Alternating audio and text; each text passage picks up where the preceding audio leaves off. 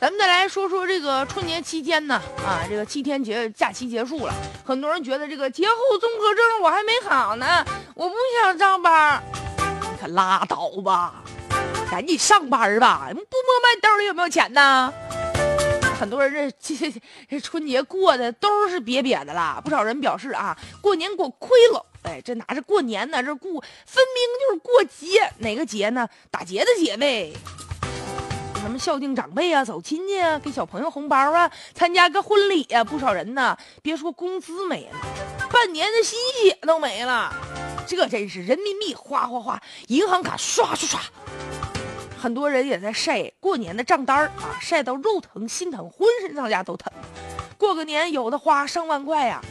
这钱究竟是怎么花的呢？咱们来说一说。首先啊，是这个春节期间的人情消费。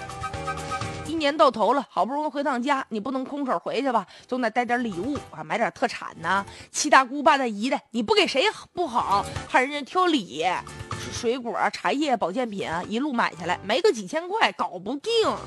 再者呀，就和东西比起来，真金白银更实惠。所以说，除了给父母个红包，这理所应当之外啊，现在不少人还得给长辈啊、给晚辈啊包个红包。特别在农村地区，这过年结婚的人比较多，所以得随礼呀，现在这礼份子也是大啊，动不动就三百五百的。为了面子，咬牙挺着吧。重庆有个小林，这家伙随个礼啊，随了一万五啊。他说他现在过年过的害怕，就怕碰见小孩来拜年，碰见亲戚赶紧躲。这个，哎呀，这个春节假让他过的呀，就在被窝里猫着，就怕见人你说这图啥呢？关键是面对面的红包能躲，你有些红包能躲得了吗？微信红包。哎呀，说是这个除夕夜红包发送量啊，广东向湖南发的最多，其次就是湖南到广东，广东到广西，北京到河北。啊，现在这个大家过春节好像想法变了，不一定非得在家待着，出去，比如说全家去旅游啊，出国游啊，海岛游啊，一年比一年红火。但关键你出去旅游，你得花钱呢。有个罗女士说了，她就选择他们家还比较近的温泉呢，啊，酒店三百块钱一宿，一房难求啊，再加上什么油费啊、吃啊、喝呀的，总共下来六个人花了七千多，这还算节省呢。再有更有大手笔的，我这两天听到以后，我都蒙圈了。怎么着呢？就说有人出去，不是好多人上海南嘛，上海南溜达去。人家上海南之后，就趁着这个假期旅游，人直接买套房。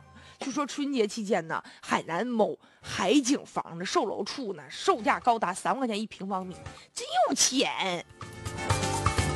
啊，再有的也有人打麻将的啊。说是这个有人喜欢看电影，有人喜欢打麻将，结果手气不佳，损失惨重啊！说有个酷爱打麻将的一侯先生，春节期间一共打了七场麻将，放假就跟同事一起打，回老家就跟亲戚朋友一起打麻将，结果你说你倒赢点也行啊啊！这个败家的手气，输了一半的年终奖啊！好不容易赢了两回吧，还被同同事啊朋友啊叫出去 K 歌去唱。连唱带吃的，赢这点钱也都吐出去了，那被老婆骂的那惨的，哎呦我天哪！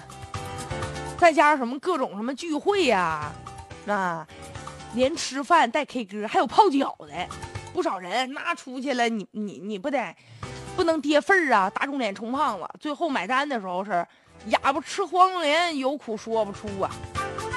所以说嘛，所以说就那些得了什么节后综合症的，说什么啊上班我不愿意去，我起不来的，你快起来上班去吧，不挣钱，下半个月你怎么过呀？当然了，对于节后综合征，咱们也得提高警惕哈。很多上班族这两天就觉得什么那个没精神头啊啊，春节之后也得收收心了。特别是一些公职人员，这往年呢就有个别这个机关事业单位啊，这过完年以后啊，有些人就比较慵懒，到了办公室签个到，混混时间。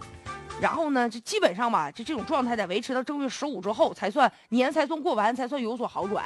这除了个人原因之外啊，还是新年刚开始，具体工作呢，单位可能没有落实。